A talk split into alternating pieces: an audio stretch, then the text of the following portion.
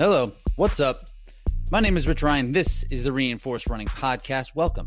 Today we have two very special guests. One is a former guest, strength coach Dylan Miraglia. He joins us once again, and this time he comes along with his brother Mike Miraglia. And the Miraglia Bros have a vision for a challenge that no one has ever done before. So, what they are attempting and training to do is to pull 500 pounds on the deadlift and then run a mile all under five minutes. So, to clarify, not to pull 500 pounds in the deadlift, then take a nap and eat a bunch of food and then run a five minute mile later that day. No, no, all at the same time. Pull a deadlift, then run that mile all under five minutes. So this presents a whole different challenge of a specificity for their training and their approach on the actual day of the challenge. So we do a deep dive, but of course, the first eight or nine minutes, we roll through the rapport round. We cover things like gym based drinks and also gothic rock bands. So if you're into that, tune in. But we dive into the goods at about 10 minutes, and then we start talking about the multiple approaches to kind of get to the same result, including different progressions and volume that the different that the brothers are using. We talk about body composition and how it can affect your results in training and how that's going to factor into this challenge as well. And then we also talk about the different workouts that you can do to get the most bang for your buck when it comes to running fast and lifting heavy, which is, you know, what we want to do. Cool. Awesome. So if you enjoy the podcast, we'd love it if you gave us a rating and review on iTunes. It helps us out quite a bit. And that would just be great. So let's get into it. Here are Dylan and Michael Miraglia. All right. And we are on, we have Dylan and Mike Miraglia here today. Boys, what's up? How's it going, Rich? Doing What's good, well. Rich? Not much. Yeah, I'm, I'm really excited. You guys have this real cool challenge that you guys are partaking in. We're going to dive deep in the training and really kind of pick your brain on on what that's like and give the the listeners some details on that. But first, we have some random questions. And typically, you, you guys are identical twins, right?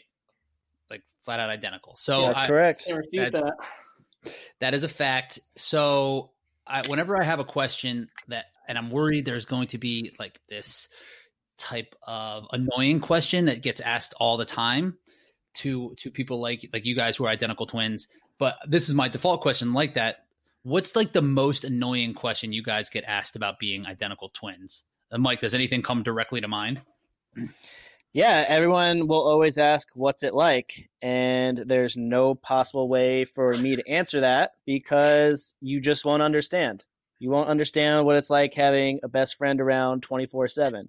So when people ask me that, can't really respond.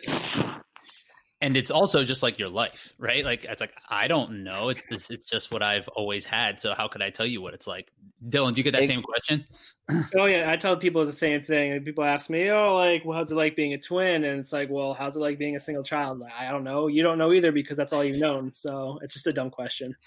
and just have like really bad conversations back and forth and be like well it's like i don't know it's this the same as anything Yeah.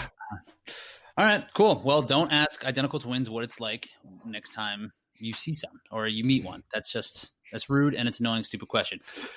So i have to ask this one as well. What's the deal with the race day tights?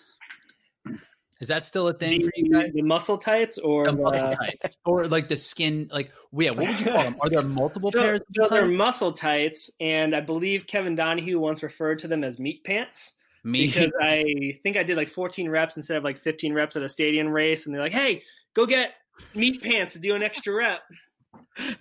Um, it was a fun thing when I first started racing. I just found them online and I thought they were awesome. Uh, now I'm just wearing a lot of short shorts when I'm running. That's fair because you guys that was like the staple, and and you guys were doing the East Coast circuit for a long time. You guys were always at the, the stadium races, so if you you would see these dudes up front, these yoked guys with full tights that look like meat meat pants. that that that are you guys are so are they out? Are they are they retired or are they still? Uh, I wear them occasionally, but I think at races now I'm done done wearing them. I prefer the short shorts; they're more fashionable, and trying to bring back the '70s look with the mustache and short shorts. Mm.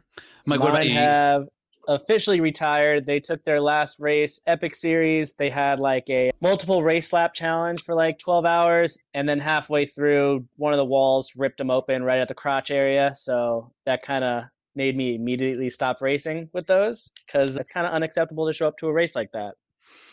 The the meat out of the meat pants.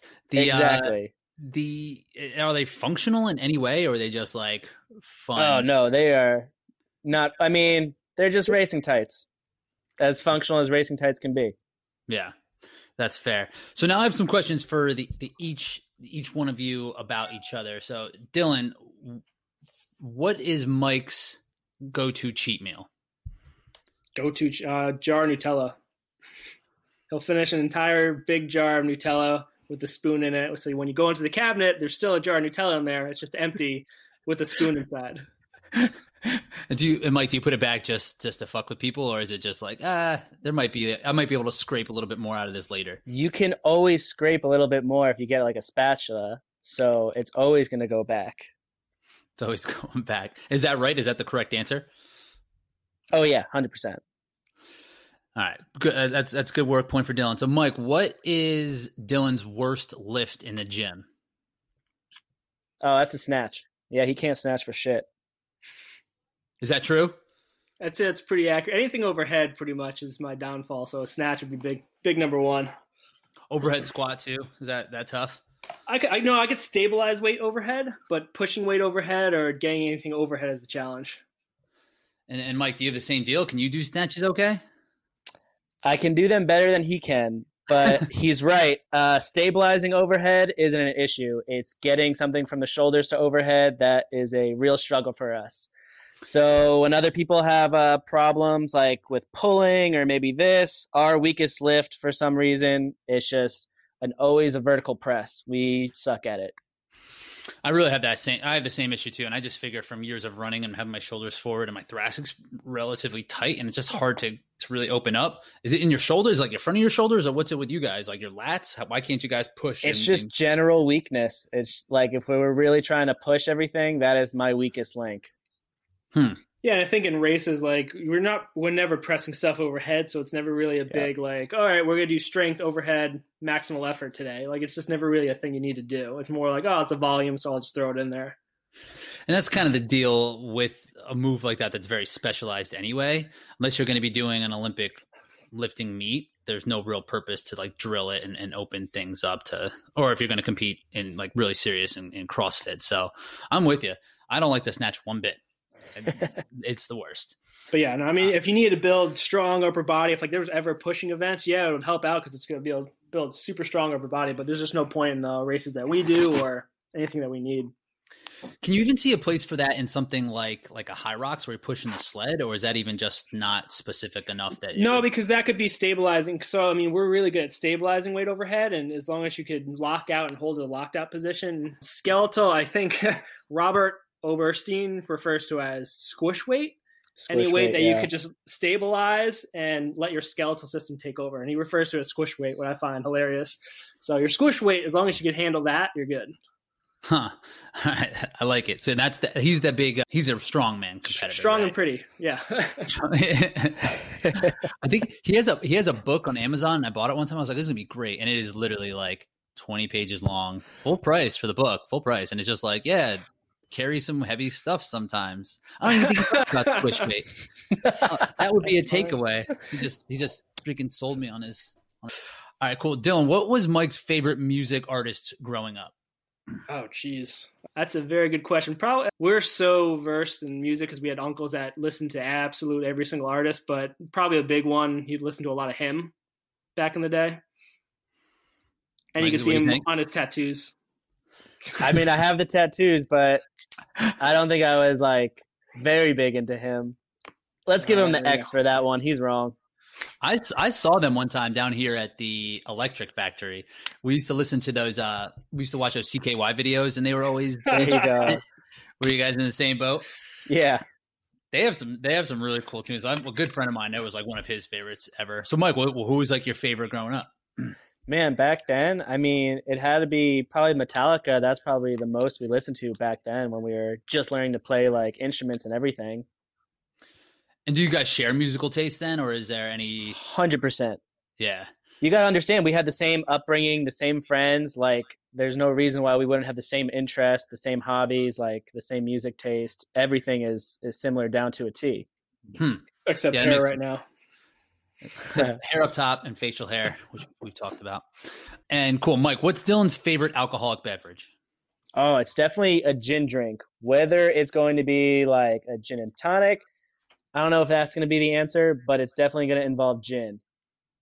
Gin based drink, Dylan. It's my go-to gin based drink. Just any of them? Like, doesn't matter what. Uh, there will be fancy drinks, but most often you'll get as a gin and tonic. Yeah, just just. Do you have a specific gin? I'm just starting to learn about gin, so I'm like, I'm trying to pick gin drinkers' brains. What's like your go-to? Do you have one, or just whatever they got? If I could get it, Monkey 99 so it makes like the best gin I've had. Isn't it Monkey 47? Monkey 47, that's it. I have I haven't even heard of that. Is that like super small batch stuff somewhere? Or I, like I have no idea what that is. Uh, it's usually like the top shelf gin that you'll uh, gin that you'll find at like beverage companies or like specialty shops. Hmm. I'll have try. I've been really the my COVID drink has been a Negroni when the sun started coming out. Started getting nice. Not a fan of Campari. I thought I would like it, but I couldn't get into It's it. so it's so bitter. It's just like ridiculously bitter. But Negroni's my my gin it. drink of, of choice.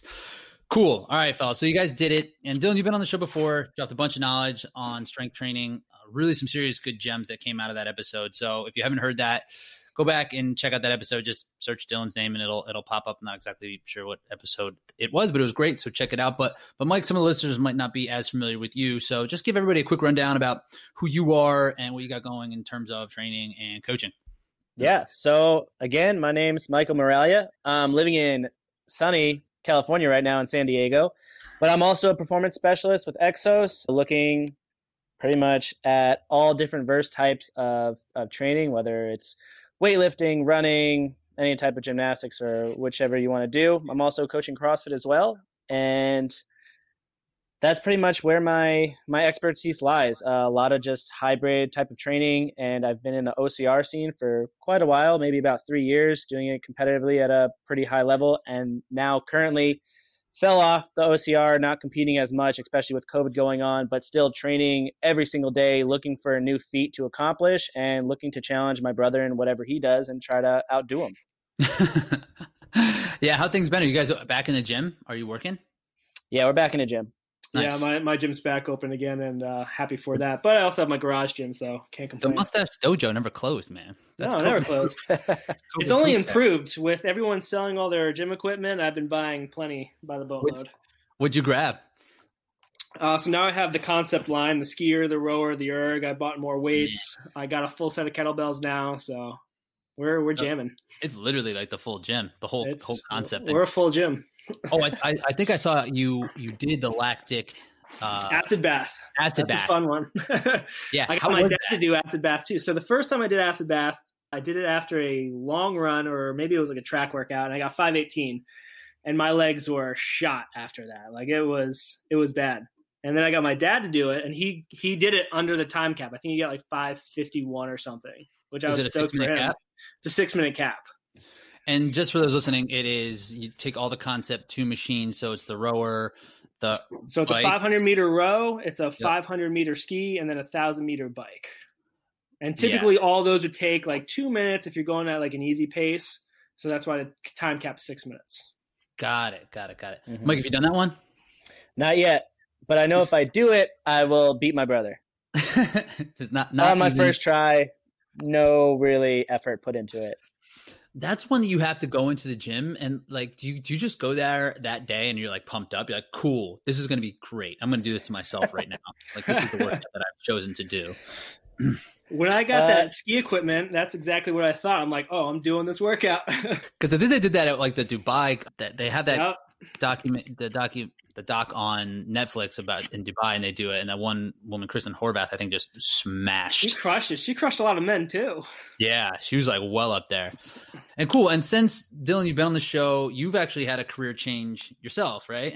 Partially, yeah. So I'm still a full time coach, uh, coach, but right now I'm a volunteer firefighter trying to make a career job out of it as well. Nice. And you, it looks like you've been doing some cool training with all the gear and everything. How's that been? Is has your regular training in the gym translated pretty well to the to the the work? I'm definitely a fit to duty firefighter, so it's definitely helped out a lot. And training with the gear on, like the gear's not heavy, but like with that face mask on and you're trying to breathe, it's it's a work. Yeah, it's, it's no joke. Yeah, I, I, throw temper tantrums with my little cloth mask on sometimes, just while while doing the COVID stuff. So I could imagine with a full helmet and the the whole mask and everything is probably not awesome. Um, so cool, awesome. So we have a good idea of who you guys are, and you guys are right in the middle of training for something that has literally never been done before. And it's you guys want to pull 500 deadlift and then run a mile and have that all done under five minutes, not on the same day, but within this five minute time cap. You're going to do the deadlift and then run the mile. So Dylan, tell how did you guys decide that you wanted to do something like this? So uh, I think the challenge was originally started by Dave Castro. He threw out to his athletes like, "Hey, if you're a really serious hybrid athlete, you should be able to back squat 500 pounds, run a mile in under five minutes in the same day." So I think there was one athlete that started with that, but I'm pretty sure he started with a deadlift. So he deadlifted, did that in the same day, and then also ran the five under five minute mile. And then since then, there's probably been, I think, three other athletes that I've looked up that have done the same, or some other athletes did the 500 pound back squat with it, which is a little bit more impressive in my book. That's some serious weight. But what and the point happened, is, right? yeah, that happened like uh, three weeks ago, I think. Um, one of the like new two guys. dudes just just did it. That, that's pretty freaking impressive. so yeah, and I know right now I'm a little far away from doing a 500 pound back squat, but in order to make things harder, like all right, these guys already have the necessary strength. They're just training for the running right now. Like, how about we tie this in all together and not just make this about running? Like, can you do the run even faster and still do the deadlift? So we're trying to do it in under both under five minutes.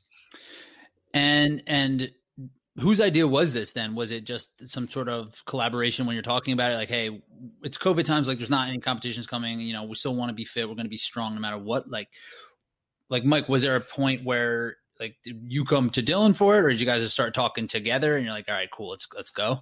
I remember I got back from the gym one day, and then I got a phone call, and it was Dylan, and he's like, hey, you know, I want to do the five and five. I was like, yeah, this is what it feels like because I've already done it. I did this last year in the same day. I deadlifted 500 pounds at the gym, and then took an hour nap and uh, ran a sub five minute mile. But he was telling me he wanted to get Guinness involved and he wanted to do it in the same clock. And when he first said that, I didn't really understand. I'm like, what do you mean in the same clock? Like, I already did this. And he's like, no, I want to do both things on the same clock and they both have to get done in under five minutes. And I was like, oh, that's gonna be some work right there. Okay. And he originally proposed it as like, this is what I'm gonna do. And I was like, well, I want to get involved in this too. What's your timeline and when is this gonna go down? So Dylan, you, you mentioned Guinness, like the actual like the the record book. Yep. Yeah, so there... ever since, of course, since middle school, when you're like going to the book fair, everyone sees those Guinness Book of World Records, and like, of course, every kid's like, "Oh, I want to be in this book," and you start looking through records, like, "Oh, I could do this, stand the soccer ball the longest, I could do this." it's like all stupid things, and then you're actually thinking about, like, "Hey, this could be a good record." So I just reached out to them, and they have a process. You go onto their site, you make an application. You could have like an expedited application where you pay like a thousand dollars and they'll review it like right away, or you could have like a, just a general five dollar application and they'll get back to you in like 12 weeks. And then there's different ways to do it. You could like videotape it. You could have a representative come out there. So right now i'm waiting for them to get back to me. The biggest thing they want to make sure is everything's objective. So i figured a mile is super objective and a time is super objective. There's no like variables revolved around for anyone else. So there should be a clear cut record for them to sign off on Hmm. And can you you can propose your own kind of records, or is there something in the book right now that has something similar to what you guys are attempting? So I scoured. I typed in deadlift and mile, and I got like 200 pages of results. So I scoured through like maybe 55 pages and saw nothing that even came close. The most interesting thing, obviously, is I saw like the backwards mile.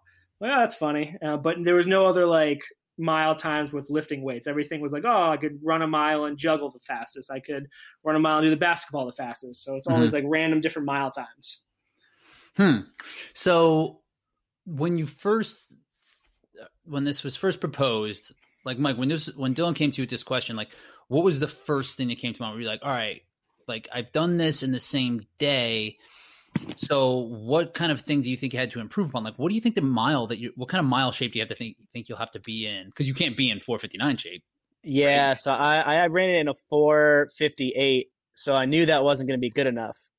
And I have times of all my deadlifts, they take anywhere from seven to 11 seconds. Oh, So I got to run like a 448 pretty much. So I got to shave 10 seconds off my time and be there pretty comfortably. after doing a max. Yeah. After doing a max deadlift, like drop that bar immediately and, you know, hightail it out of there. And there's two thoughts I have on that. Because if you're doing a deadlift, like one, of course, when you drop that bar, you feel super amped up and ready to go. Yeah. Can you feel amped up long enough where there's there's not huge drain on your central nervous system where you could actually get this done? So like both the deadlift, both the mile, that's a good, amazingly taxing on your nervous system. So it's like, will the amp up give you enough to actually like help you, or is it just gonna be such a flush for your nervous system? Right. Do you foresee yourself like you do that? You you you hit it and you're on pace for 300 meters and like you barely feel anything because you're so amped up and then everything's gone. Is that like a concern for you guys, or what do you think? I'm more viewing it positively, whereas like I'm gonna feel super amped up, and that's just gonna help. That's just going to push Yeah. you through. So obviously, part of our training has been, you know, hitting a heavy deadlift, immediately going into sprints just to get used to that feeling. But you're right, 500 is a big lift. It's something we don't do every day. So as soon as that clears the ground, we're going to get these endorphins, serotonins that are just instantly getting released. And can we maintain that high for long enough to finish that mile and not drain out and just completely die on that fourth lap? And these type of chemical releases are we're not used to that when we're uh, going into a race. And if you think about if any runner out there is like, okay, like yeah, I can run a 445, whatever, fresh at the line. Like that's not after you've done something extremely intense, and then your your whole system is going to be all out of whack. And when it comes to pacing, typically in a mile, you want to be pretty even all the way through, right? So like that's a, a challenge that i don't even think a lot of people can even wrap their head around like what that's going to feel like after you drop that bar. I didn't realize the deadlift. I mean, I know 500 is a heavy lift, but I think a lot of times people see people do deadlifts and like, oh, that took like one second. That was like a two second lift, but it really takes. It's going to take seven to 11 seconds. You think? Well, as soon Yeah, as you touch so- that bar, you have to engage yourself and get ready to lift. So it's not just like, oh, the bar's lifting off the ground. That takes seven, 11 seconds. Like you're in grabbing the bar and engaging at the same time. So that takes three seconds right there. And then Hmm. you're lifting it. Okay, so that's that's the differentiate. It's not that when the lift starts is like when the setup starts is when the clock. when you when you touch that bar, your clock starts. Hmm. Is that also something that you're practicing? Like, yeah, let's let's touch on the the the skills first that you guys are like the unforeseen things that you guys are thinking about and what you're kind of wrapping around your heads, and then we'll talk about the, the dive into the training a little bit more, and then what that's actually going to look like. So, are there skills that you guys are working on in terms of how to make it easier? Are you working on grabbing it and pulling really fast? Like Mike, is that something that you're that you're trying to do, or are you still just really like 500 is a big enough lift that you need to make sure you're doing it with all the proper precautions and everything. So this has uh, always been my approach to a deadlift. If you ever watch any of the world's strongest men's, their setup time is massive. They'll hold on to that barbell, they'll rock it back and forth. You know, it could be 30 seconds, even 40 seconds of pure engagement of getting ready. I've always been ready as soon as my hands touch. It's a quick setup. I know my body's prepared and it's a pull. So I've been lucky to always been training with that mentality where I'm not wasting any time as soon as my hands touch. It's hands are on the barbell. I quickly pull myself. I know I'm set and I'm ready to drive through the floor and pick up that weight. And that's something you have to think about going into an event like this because if your hands are on the barbell and you're wasting time setting up, you're crushing yourself because now that mile is never going to happen. So you have to be incredibly fast, right? yeah, you gotta you gotta train as soon as you grab that bar. You have to make sure that you can confidently say I'm in a good spot and start pulling. Because if you're not, you're gonna wreck your body and it's not gonna be fun. And and and Dylan, are these uh, like are these similar practices and what you've been training with like your entire time when pulling for a deadlift? Is that that's are you similar to Mike in that way? It's like I'm I'm on it, I'm quick, and I'm I'm pulling it up. Or are you gonna have to change the way you pull things? I'm gonna have to change the way I'm pulling thing. At the moment, it's all been controlled and like I'll grab the bar, sit back, and then roll the bar into me and lift, which doesn't take a long time. Like I'll take four, three, four seconds on my setup and pull. So total time of lifting will probably be seven to eleven seconds, which Mike was saying first. I could take off more time, but it depends how comfortable I feel with that. Hmm. And you talking about the mile, right? Like, so it takes that, that seven to 11 seconds. So you're to have to like make up for that on the run.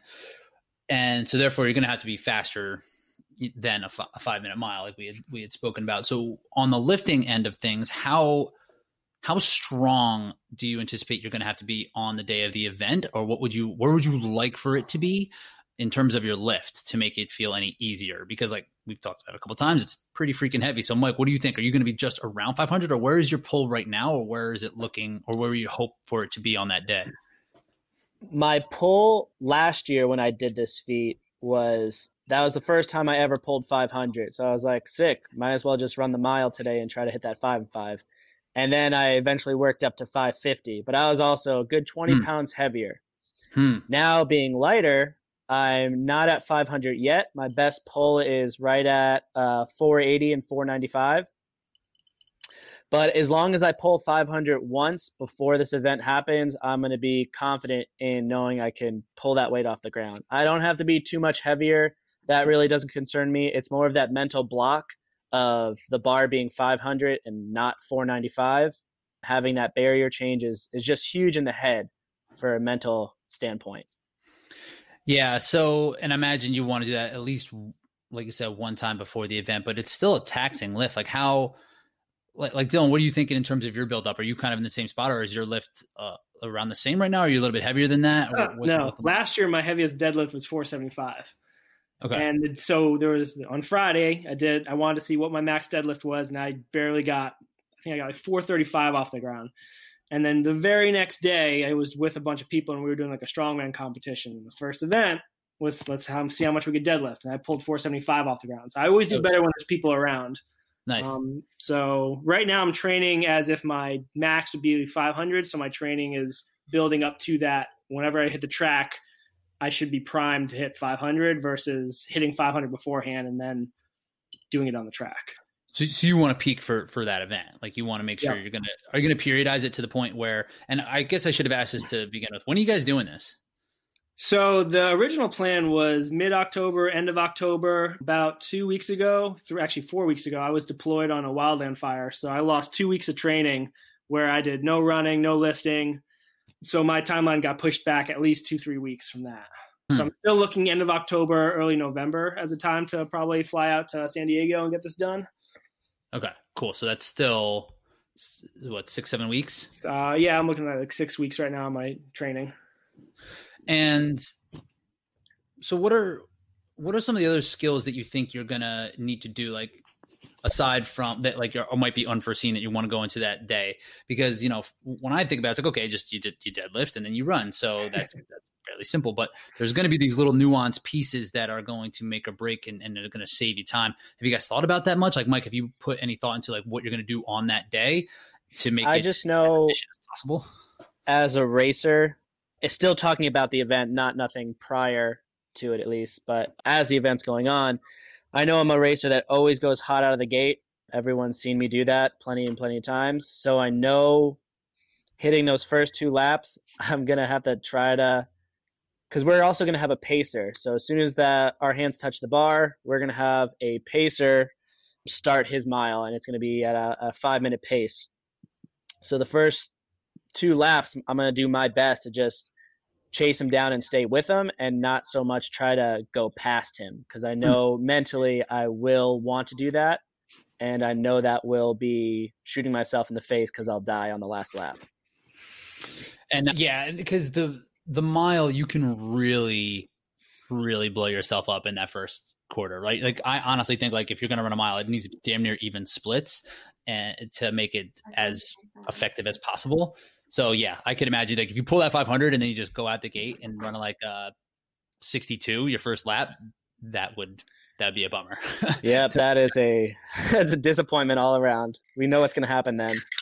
And uh, Dylan, what, what are your thoughts on that? Like, like aside from like the pacing of everything, is there anything you're thinking about in terms of trying to conserve energy or conserve time when heading into this? I mean, the, the biggest thing is not going out too hard too fast. Yeah, like the pacing. I, pretty much, I'm gonna do exactly what my brother is doing. It's it's a typical mile event. Like you're gonna do everything like you would a mile. You're just adding a deadlift in beforehand. So it's like it's gonna change how you're feeling a little bit. And what's the thoughts behind having a pacer run at five minutes and have them start ahead of you, as opposed to having somebody start with you who's going to run? That's where I disagree with my brother because I don't think having a pacer going out at the five minute mile starting at the clock is helpful because that all that's going to do for me is make myself chase him on the first lap, and that's going to drain me. I think it would be better to have the pacer start with me as soon as I finish the deadlift to go off at that maybe 70 second lap and then judge where I'm at from there. Mm-hmm. And could you have two of them? Could you have? Do yeah. you have two pacers? I, I again that would screw me up because if I see someone ahead of me, that's just going to push me harder than I need to go. Mm. So I think it's better having someone going off at that 70 second pace and then adjusting wherever you need to. And Mike, what are your what are your thoughts behind that in terms of just having that rabbit and just a lot, like like harnessing the adrenaline that you're going to be after the pull and just trying to capitalize on, on like that those early feel goods? No, he he makes you know really good sense of draining yourself out too early to just try to chase, but that's the exact thing I want in a race someone to look at and chase down. And I know my speed well enough where I probably won't, you know, want to even try to get him in the first lap. It's just more of just trying to get even, you know, towards the end of the second lap. So I know myself well enough in that sense where I, I need someone to chase down as opposed to starting with me. Hmm. Okay. So it's just like a difference in philosophies in terms of actual race day strategy. Exactly. Yeah. Hmm. Yeah. I, I can see merit both ways. And when, what, again, I, this might be these are like these little details that you're gonna have to address. Like, are you going to be wearing a belt? Like, what kind of shoes are you going to be wearing? Like, Dylan, what are you going to do for this stuff? Like, is that because it's heavy enough pull? Like, a belt would be nice. I was uh, so I haven't been pulling with a belt lately, and I haven't seen a need to. I was thinking about it. If I do use a belt, it's going to have to be those Velcro belts where you can just like kind of Velcro it off and just throw it to the side. Mm-hmm. But as of now, I haven't been using a belt to deadlift, so I don't see a need in it. Right now, when you pull that, crutch. well, it, I agree, but like in competition, like that's True. pretty sweet. It, it, when you pulled that 475, was that without a belt? Actually, with when I pulled 475, I was using Jen Dancer's belt. That was nice. so ladies' belt.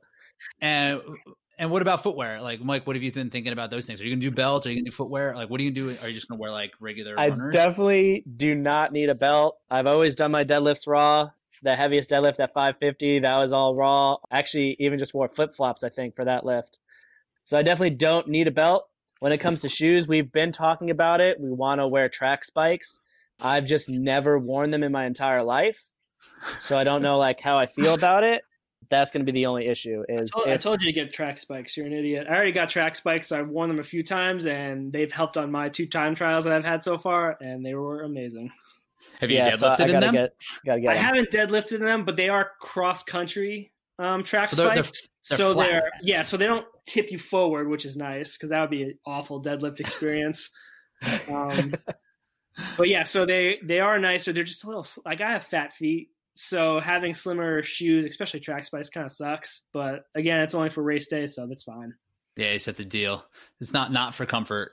And all right, so I, am sure I'm going to think of some other like logistical things on the actual day, and there's going to be things that you know the that you're not you probably might not even know until you actually do the event. So let's talk about the the the training that leads up to it in the first place. So how how have you guys been doing like the structured in training like what do the progressions look like in terms of let's just start at the gym like mike what have you been doing to help with the actual lifting is it is it kind of set to progression or has it been like a moving target and are you just kind of building general strength or what's that look like for you yeah this is where you're going to hear two complete different answers. Nice. Um, mine is i'm not too worried about it. I'm still training you know all like a hybrid athlete all different types of movements. Everything's really varied. And as it comes to deadlifting, it's not super progressive for me just because I've already been at that weight. So I know I already have the capability to do it. It's just do I have the capability to do it at a lesser body weight that I am now than what I Hmm. was before? So I just look at it is in a two times a week period. One of those days during the week is just going to be building to a heavy, heavy weight. Whether I do decide to focus on singles or doubles, that's going to vary. And then the other deadlift workout is just, again, going to be at a more like 80% of just doing singles and then still exploding with sprints off of that. So hmm. one day is just heavy lifting with no running. The other day will be heavy lifting with sprints involved. That's all I have to focus on just because I've been at that weight before.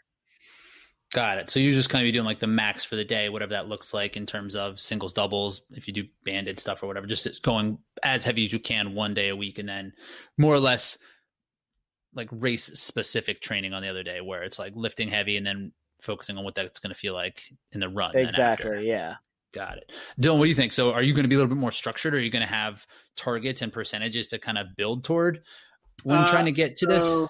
I have a very structured, like I said, I had a very structured 10 week running and just a deadlift program where it was one day a week for deadlifts. And that was very structured. But of course, when I went out in the fire, all hell broke loose and that was just two weeks of dead stop. But I'm still following that program. The program's, it's awesome. I mean, uh, Nell wrote my running program. Nice. At first, the first week, I asked her, I was like, all right, so what's the minimal I have to run to get this sub five minute mile? and then I do that, and it was like 20 miles a week, maybe. And then I realized, like, oh, I need to run at least five days a week to do this. So I asked her, like, hey, Nell. and she's like, yeah, yeah, I know. You need to run more. I'm like, yeah, I need to run more because I've never run a sub five minute mile. Like, I've always done mile time trials at the beginning of seasons when I was completely detrained. Hmm So this will be a new feat for me as well. A new feat for the mile, a new feat for the deadlift. Nice. Uh, so everything has to be a little bit more structured than my brother. Totally. And there's something to be said about the familiarity of, I mean, I could speak to at least the mile that like you, the feeling that you get in that like last 600, last 800, like if you are familiar with how that's going to feel, it's going to help on race day. So like training it specifically to get used to that is Right. definitely going to go a long way. So w- what does that look like in terms of, are you going to be going from like, like fives down to fours to threes in terms of lifts, or are you going to be similar to your brother in terms of like lifting heavy a day or with like the actual lifts? So yeah, my 10 week program has been like I'll have one build up for a super heavy weight and then I'll be volume straight afterwards. Like today I was lifting, I had to lift 450 for two.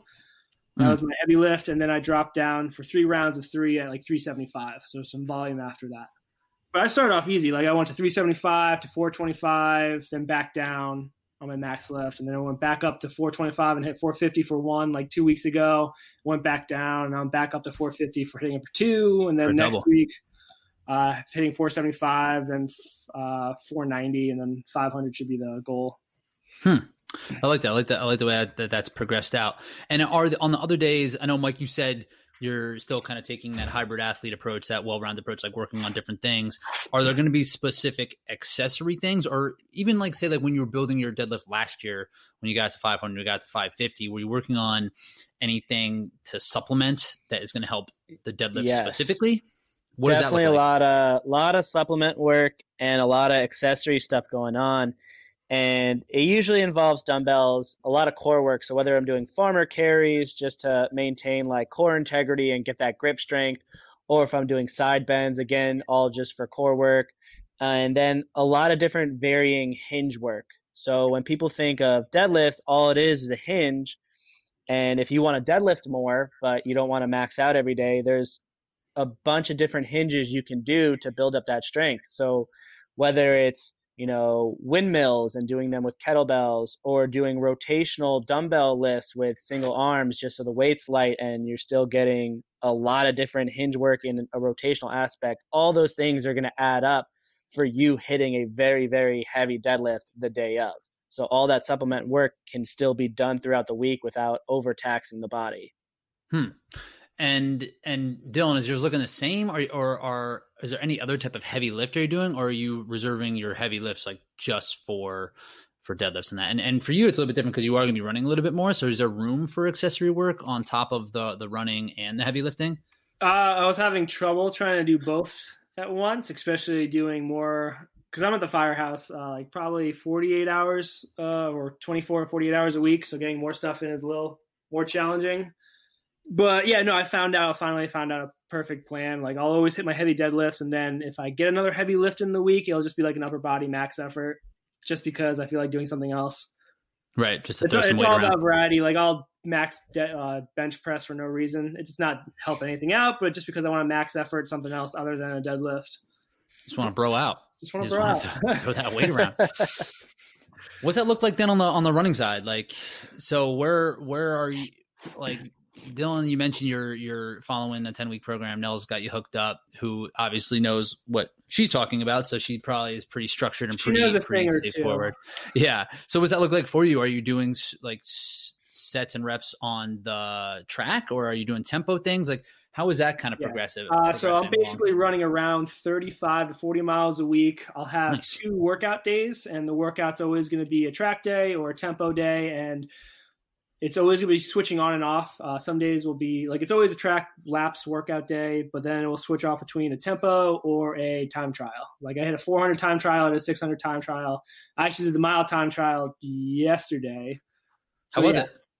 Sucks. uh, so I went to I wanted to work out with. I asked Aaron like, hey Aaron, because I'm in Lake George right now, and I know he lives right over here. Oh, nice. So I asked him like, "Hey, where's like the track I could go to?" He's like, "Oh, go to Queensbury." I'm like, "All right, sweet, I'll go to Queensbury." And then he texts me again, "Oh, wait, you might get kicked off of that track." I'm like, "Well, thanks." And he's like, "Oh, go to the, go to the Lake George track. It's not as good, but it's still a track." I'm like, "Fine, I'll go to the Lake George track." And I went there, and there's equipment everywhere, and there's guys like, "Yeah, track's closed." And I get on the track, I'm like, holy shit! Like they tore up all the rubber and everything, oh. and all that was on the ground was the pavement. Like they just freshly paved it.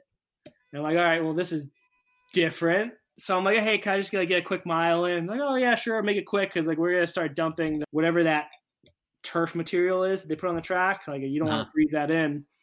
So all right, so I get there and I have my track spikes like with me. I'm like, all right, well, this is not going to work on pavement. So I'll start running. And first half mile, I got in 229.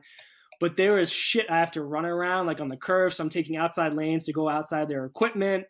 Mm-hmm. And I don't know where one side of the curve, you know how on track fields, like they'll have a complete pavement all the way throughout the curve to mm-hmm. fit in like something else. So I don't know where the curve was on the mm-hmm. track.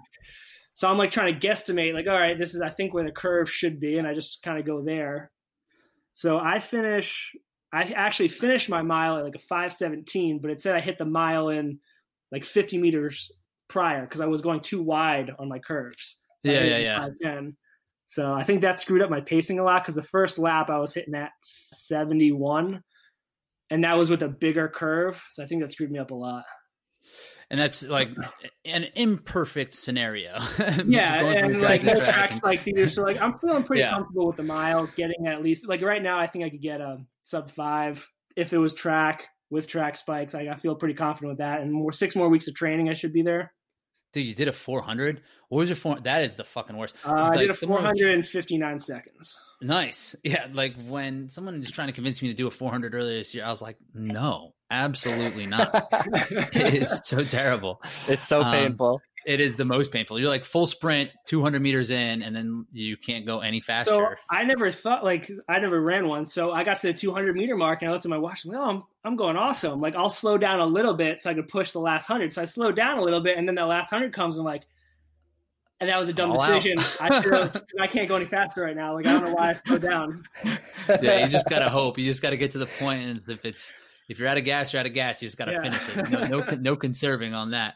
That, so makes, that made me super confident for like this mile and everything.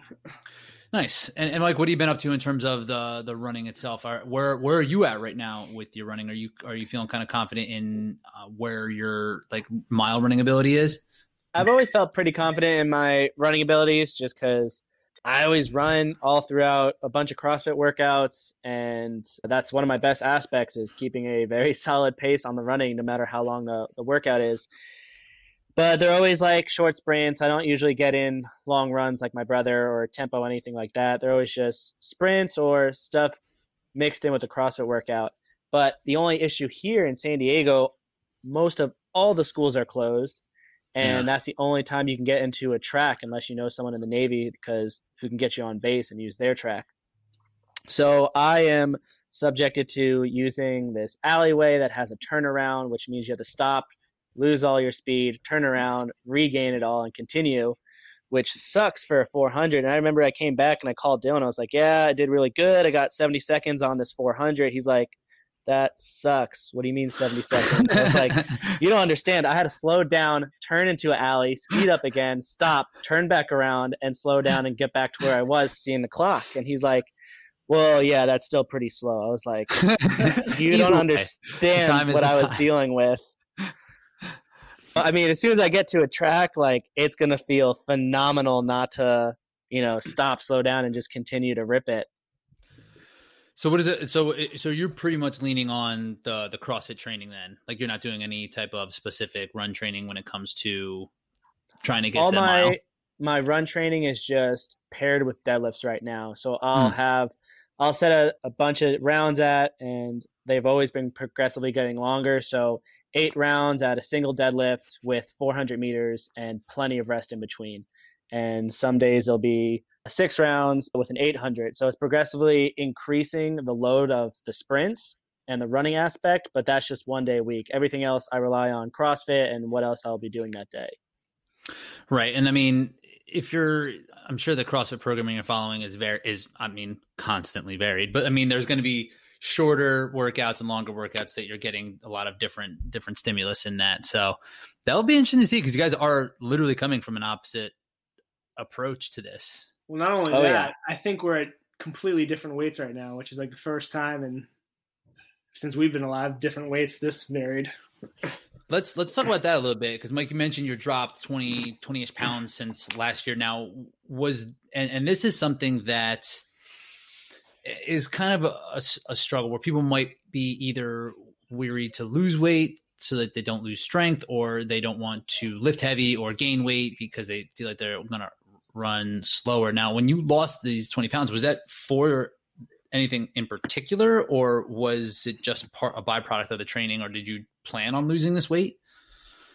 Well, I didn't plan on gaining the weight in the first place, so I stopped pretty much OCR and I stopped all the strict running I was doing, and I focused a lot more on lifting. So I put on a lot of muscle, and all of my lifts just blew up. Like my deadlift went to 550, my snatch went up to 225. Like all my lifts went like crazy. And now that I lost all the weight, it was a little unexpected. I was right when quarantine hit. I just wasn't eating as much because it just became a hassle just to eat all those calories. And gyms were closed, but I was still working out at my house with a bunch of weights, doing a lot more running just because I I wanted to. So all that weight came off, and I still have most of all the strength, which is which has been really phenomenal. So I feel like it's more of a mental thing than anything. Once you achieve those weights, it's kind of something you hone in on just because uh, you have the technique and the fortitude and all that stimulus is like your body's familiar with it. And is that kind of what you would chalk that up to? Is just having the experience of once being able to engage and call on that type of strength and focus that like you are familiar with lifting heavy because i feel like a lot of times people will want to weigh a certain way, weigh a certain amount so that they feel like they can lift a certain amount of weight? Does that give you confidence that you might not really need to? Like your your strength has been completely the same. I would feel like it, it does give you a barrier to a point. Like you're definitely going to want to weigh more if that's all you're going to want to do is lift heavy. But now that we're mixing in both things, I mean, my body still registers that stimulus that I've done before. So it's very familiar, the job it needs to get done just because it's been there it's been in that state before, so it can call on that those same things to make sure I'm going to stay safe lifting this weight. Hmm. And what's your weight right now? My weight right now is 170. 170. Nice. And so, Dylan, where are you at then? I thought I was in the 183 region, and I got on a scale and it still told me I was 192. Okay. okay. so leading in, are you? I mean, what I say? we're at seven weeks or so to to get there and at this point it seems like it'd be risky to make any type of real big body composition moves or are, are you going to try to just roll with what you got because i mean you, you you're on the side where you're, you're going to need to improve that strength a little bit, and like I mean, it seems like you're pretty close, Yeah. like with pulling 450 for a double. But I- what, where do you I foresee? honestly Like, feel like so I, I know I could get to the deadlift, even though I haven't been there before. I know I'm progressing to that way where I can get it. The fact is, I am the heaviest I've ever been. I still ran a great 400 time, but it would be a hell of a lot easier if I just lost a little bit of weight. Yeah, Um, I don't, and I don't think it matters. Like, I'll, whatever weight I'm at race day, I'm at weight race day. If I was 185, I'd probably be a little bit happier, but it's not going to make a difference for me. Right. And there's there isn't much time to do anything, and anything that would get you to anything below 185 would be pretty drastic and would just be detrimental at that point. Like, do you? And so, are you just not going to worry about it? You're just going to train and train and eat the way you've been doing it, or what do you think? I think normally when I run this high mileage, I start to lose weight naturally, just because that's what happens. Like you're doing just more exercise, and I'm not keeping up with the car- calories I need, so it's going to happen. So I'll, I will lose some weight, but I don't think it's going to be anything detrimental. And and that's something that is interesting because the the approach you guys have in general is just this congruent training and, and being able to run fast and be strong, and that's you know something that I feel is is new and uh, and fairly unconventional from a nutrition standpoint. People either want you to be in a deficit to be losing fat, or in a surplus to be trying to gain muscle or, or put on put on fat. Like where do you guys kind of stand on that? Like like Mike, what do you, what are your general thoughts on nutrition in terms of strength and endurance or like what is like your general approach when trying to do both things Yeah, so doing both things, I mean, your nutrition does have to be dialed in. It can't just be a free for all wherever you're doing, just because you will, you know, falter as soon as you get to the running. But if you're not taking care of yourself enough, you know, your strength's going to have issues because you need those calories. One, just because you need all the glycogen for your muscles to even lift the weight in the first place. I know if I show up to a gym session and I'm not fueled, that heavy deadlift is not going to happen. I'm gonna have to make sure I eat well. Like I like to eat pancakes right before I go lift heavy for a deadlift one because it's the easiest source of carbohydrates, and I know I'm gonna be fueled for the workout. But when we're talking long term building these things, there just has to be a very good balance. You can indulge, you know, a couple times throughout, but you have to make sure you're still like honing everything in and keeping keeping it low key just so you can still keep that run and not overdo it. yeah it's kind of it is hard and I, I found that it is probably easier to undershoot in terms of calories especially when training at a high level when you're adding in a lot of running so are do you are you guys tracking what you're going and are you pretty intuitive on what, what you're eating like dylan do you have an approach on that or are you pretty much uh, just eating to train or how how are you kind of approaching things Yeah, when you're hungry, you should probably eat something. If you're Yeah. not hungry, you probably shouldn't eat something. That's as scientific as anyone needs to be. Anyone telling you differently is just trying to get some money out of you. Mhm. But like, uh, like if you're a good athlete, you know your body and you know what like you kind of need. Um, at that point, it just becomes intuitive and you're internalized with like what you actually need. So for us, like we've been doing this for a while, so it's pretty easy to say like we don't need to track anything. We know like, hey, you're being a dipshit right now, eating like two pieces of pie every day. Like it's dumb. So it's it's intuitive because we've been doing it for so long, and it's easy to change when you know you need to do a certain uh, event.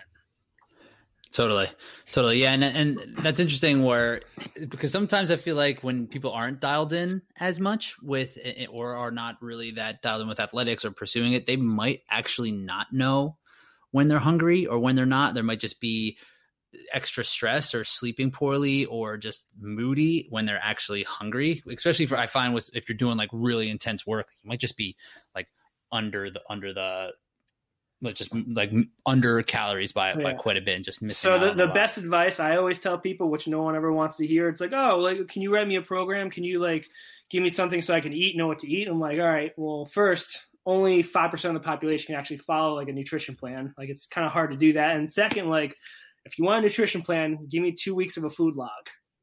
And of course, no one can do a two week food log. That's like way too much effort for them.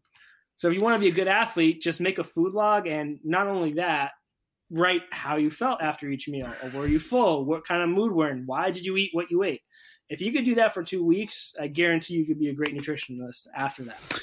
That's a really great great place to start. And Mike, do you kind of find the same thing when when you're talking to athletes or some of the clients that you're you're you're dealing with in terms of nutrition? Like, is that where do you typically start? He hit the nail on the head. That's the exact approach I would take. if someone can't give me those two weeks themselves, they don't know themselves well enough, especially writing down how you feel afterwards and why you made that choice. And even saying, okay, where are you on the scale before you eat something? Like on a scale of one to five, before you're about to eat, and you're at a two, why are you eating the thing then? If you're at a five, yeah, you probably should have ate a while ago. So understanding those variables and getting more people to understand that, that's where you start. Yeah, actually tracking because it ends up being such a mindless thing for a lot of people where it's just they don't know what they're thinking and they haven't really put much thought into what's going into their body and they don't know what the, the nutrients are that they are taking in. So yeah, like logging is eye opening in, in a lot of ways. Yeah. I mean, I find it funny because everyone wants to spend so much money on someone telling them what to eat, which they'll fall off within a week, two weeks after that. But like, can you do this for free? Right, Probably right, like not. That, right, and that's the whole thing. Like learning that skill and, and knowing what you're eating is definitely more valuable than having someone print out your meals and and hand them all to you because it's just not going to be like that way for forever. So you really have to learn learn it on your own end. So what's it going to look like in terms of like are you guys are you going to carb load up for this thing or what's it? Is it just going to be the day before or are you going to make sure that you're kind of tapered down or what's the nutrition You're- strategy going to be You're like talking going to two that? Italians right now, so we don't know this term carb load. Sounds like an that sounds like an everyday thing. Are you going to eat going into the Just like every day, you train like you race. So whatever you do now is what you're gonna do during race day. There's no Got it. difference. Yeah, Mike, you thinking the same thing? You're just kind of whatever you're doing for training, you're going to be doing for race day. Exactly. Like I was saying, I feel great after eating a bunch of pancakes for a deadlift, and I know I can feel the same right after a run. So that's going to be my go to breakfast. Nice. So yeah, and as lo- whatever whatever does sit well. One thing I was thinking about when we're talking about the logistics of things is the actual warm up. How are you guys going to plan on that? Because I feel like I I know for me, the warm up for a deadlift is a long time, and warming up for a, a run, like even a five k to a mile, like I want to be at I want my respiratory system to be like online and be like ready to rock. I I don't know. I know exactly what I'm doing for this. yeah well, t- speak to that a Um, little bit because it seems tricky because i like to be have like my running warm up and and maybe like three or five minutes before i run a mile Pretty much, I'm just gonna run two miles like I always do before every track workout, and instead of going into my track drills, I'll just do my deadlift set. Like I'll do 50%, 60, 70, 75, 80, 85, 95, and then hit the 100%, which would be 500 pounds. And then after that 500 pound, or sorry, after the 95 or 90% deadlift, I'll go into my track drills, um, doing what I need to do. And then from there, it's just deadlift time and race day. And, then dylan uh, like that that plan sounds about as sound as possible are you gonna are you gonna sim that maybe like a week or two ahead of time Uh, I think I have another one minute or one mile time trial coming up in two or three weeks. So I might do it then without doing the deadlift first. Like I think I still might do all that warm up to hit 95% and then Yeah. I'll just run the mile without actually doing the, the deadlift. the big pull okay cool Um, mike what are you thinking for your warm up Yeah, so I have the same, you know, couple of stretches I want to run through just to get ready for a deadlift, make sure my hips are working optimally. Then before I actually start the deadlift, I want to get my running warmed up, making sure that's there because I'm pretty confident in my run. I want to make sure I'm loose, can get those hits in, and then I have a very specific ladder I want to go through for my deadlift. Pretty much starting right at 405, taking a big jump to 455, 475, and then I'll hit. I'm still debating if I want to go one step above 175 and then leave it blank for the lift of 500. That's something I still have to play around with, but that's going to be the ladder and progression that I'm going to hit for my lift. And once I know I've already done that deadlift, I was going to take one more easy pace cruise at 200 just to shake out, and I'm ready to go. and what's that like look like logistically are you gonna bring all that weight to the track Of course. Like, how do you get all this it's stuff gotta, it's gotta be cal- It's so be originally legit. I wanted to do it at in Boulder because at the gym that I work at, everything they have is calibrated plates. I'm like, oh, this is perfect. And I asked the owners, like, yeah, go ahead, bring like all the weights to the track, do what you need to do. And then I thought about it, like doing this in Boulder would be the dumbest thing I've ever thought of. yeah, so doing now it I'm the trying to find like a gym in San Diego that has calibrated plates and where we could do this.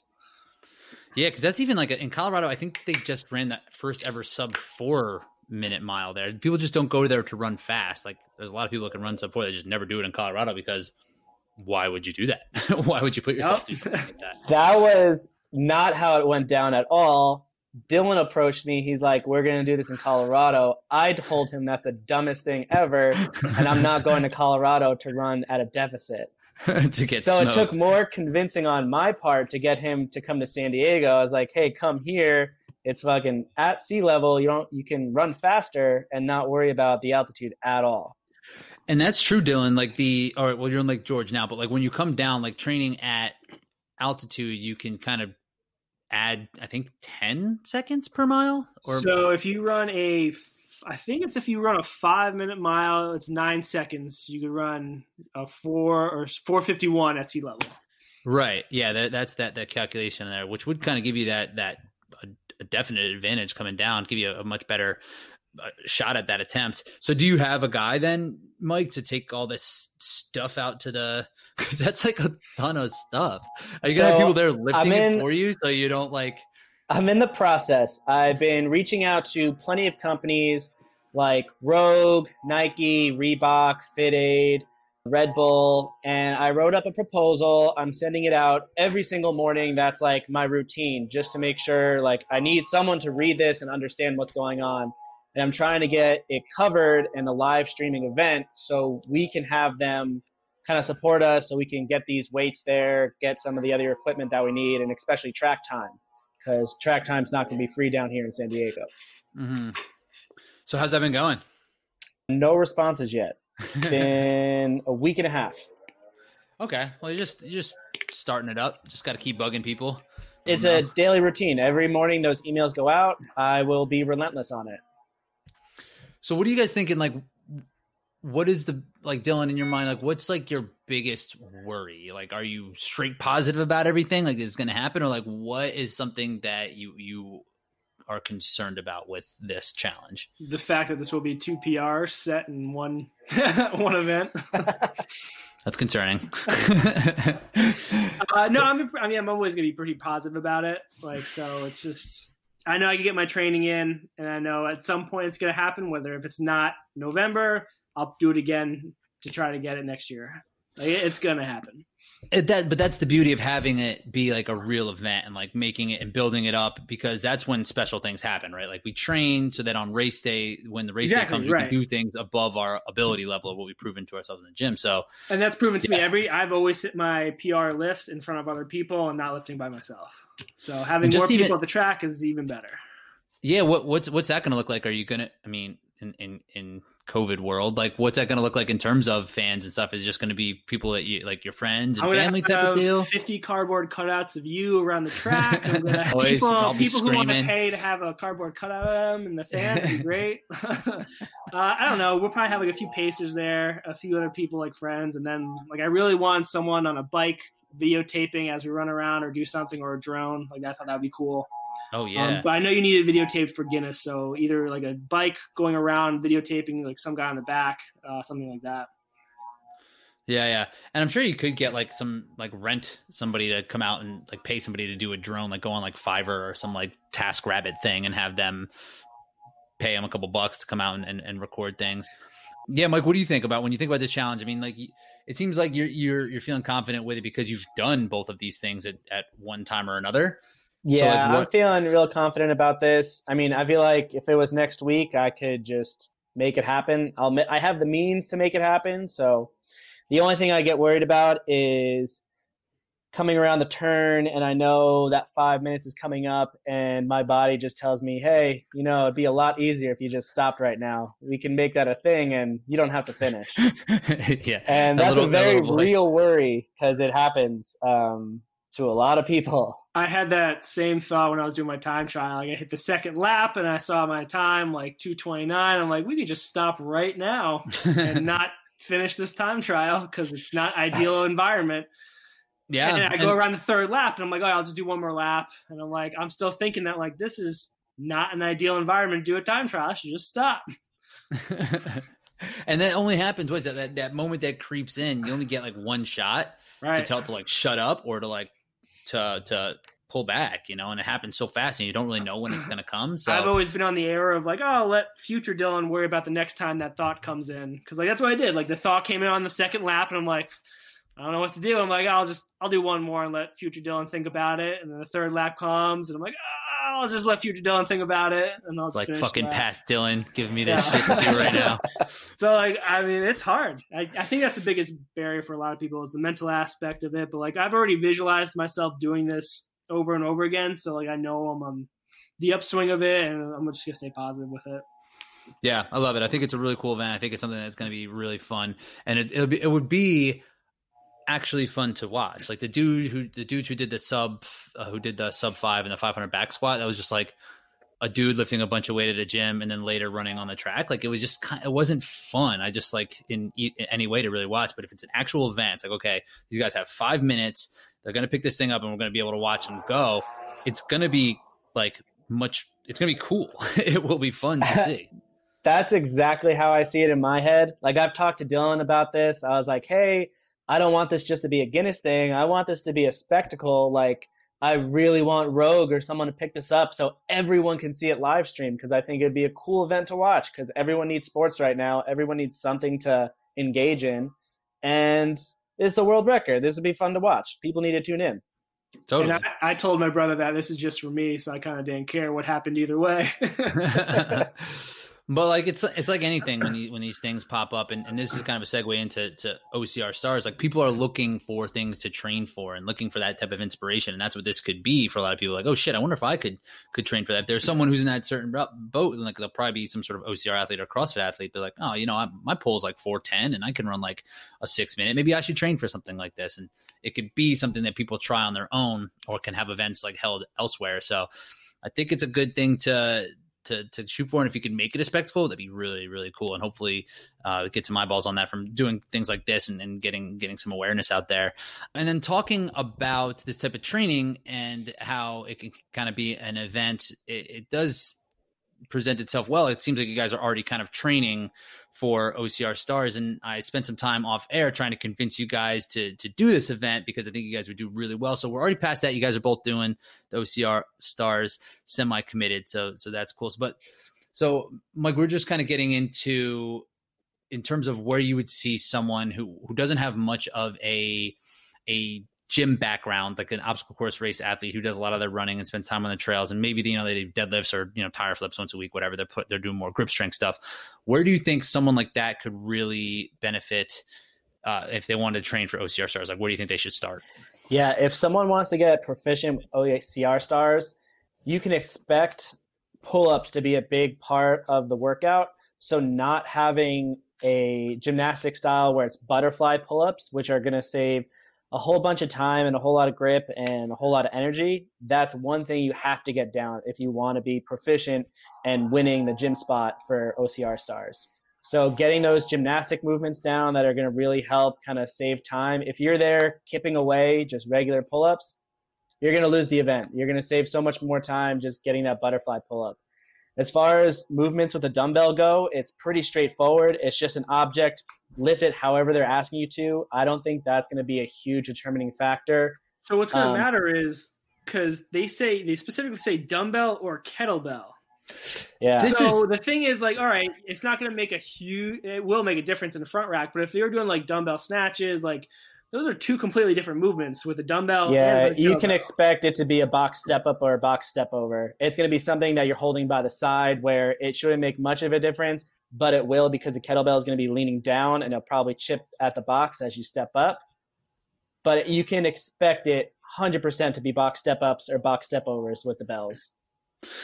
Yeah, and that's that's what's throwing me off as well because there adds way more of an option if they just do one or the other because of like we said, Dylan, like you do snatches, cleans, even front squats are, are going to be way different Yeah. with with kettlebells. So I don't know if they're putting that in there just because people are like, hey, what about kettlebells? This is what I have in my house. It's like, fine, you can do them. It will suck more. It will be harder. You will do worse.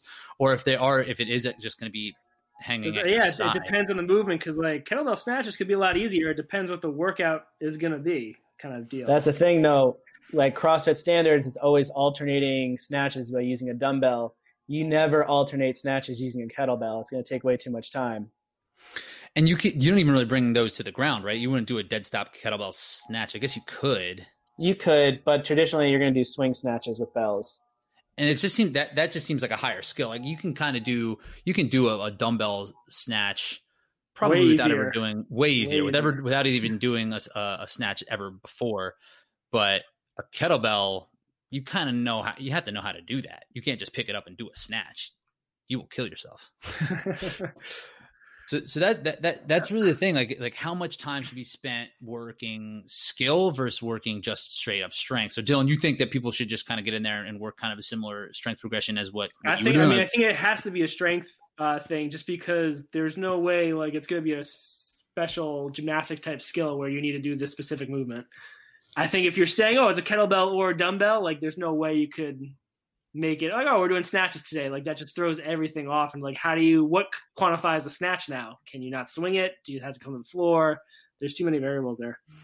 yeah, I would like a little clarification on that because that does really change the way people are gonna gonna tra- uh, train. But the kipping is a good tip.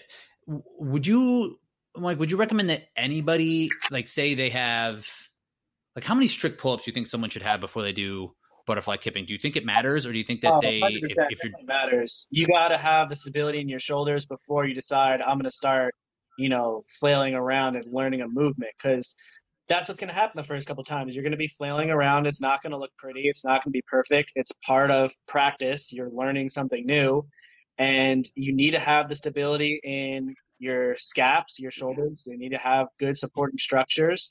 So having strict pull-ups before you start doing any style of kipping is pretty much a must.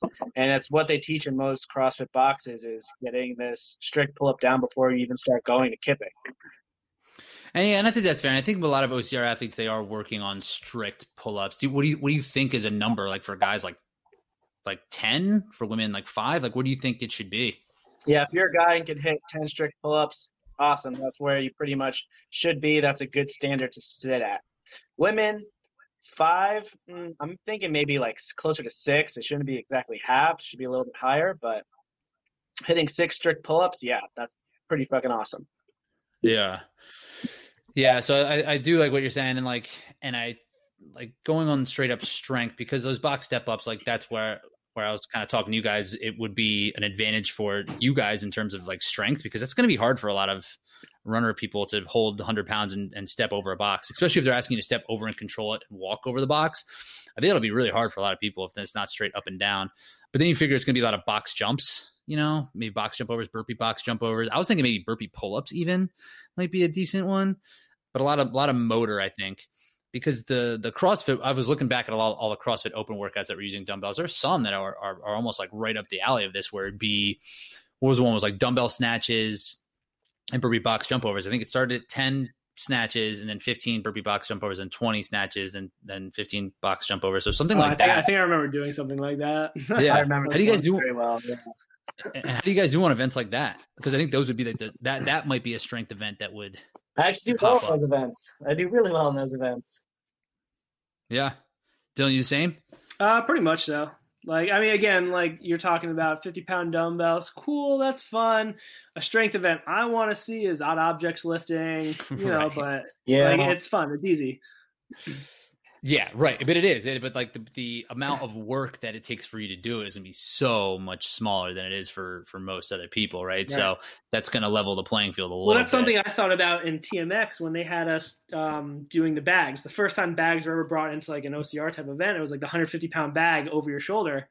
And you're thinking about like all the OCR guys that are doing TMX, like this is hard because this is like 70% of our max clean right now. And then you got the CrossFit competitors, like this is 30% of their max clean.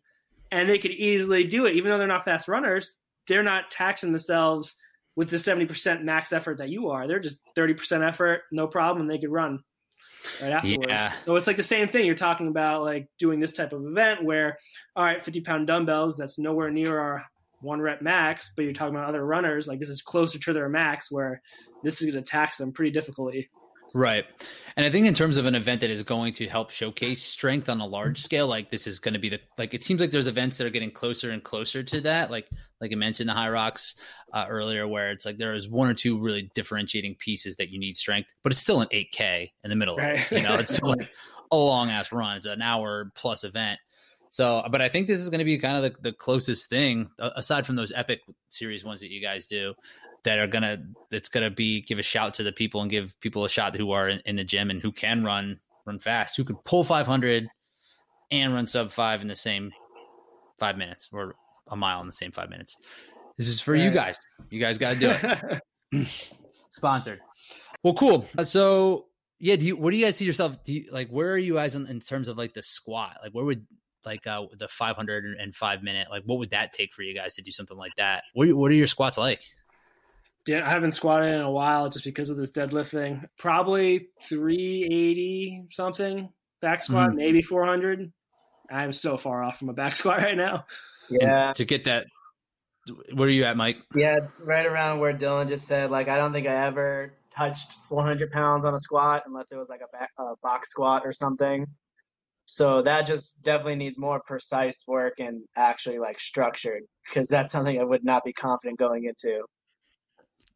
That'll be the next thing. That'll be for next year. Yeah, next year. To, next to year. At the at the same shot. Yeah, because that that's that's a real real big big crazy endeavor. You know that would um, be great. Actually, owning both five and fives and two different lifts. Yeah, that'd be something to think about. Yeah. Do you think you could do it at, at would you think you would need to put on weight for a 500 pound back squat? No, because if I put on too much weight, that's going to severely affect my run because even when I was 20 pounds heavier, I noticed my running like I was overstriding and it was a lot harder to control for myself from a running standpoint. Hmm. And hmm. I don't know what the difference was, but as soon as I put on that weight, like I was just overstriding. It was hard keeping everything together. Hmm. Yeah, so I mean that'll just put in some that dedicated work. Maybe maybe as soon as this is done, right after OCR stars, get onto that back back squat progression. Um, well, cool, fellas. So, is there anything else that you want to let the people know about in terms of where can people like find you in terms of like your coaching or, or on, on the socials? Well, thanks to COVID, we're both doing like a lot of remote coaching. So I do all my remote coaching through Google Docs and more. My Instagram's easy. It's Dylan Miraglia.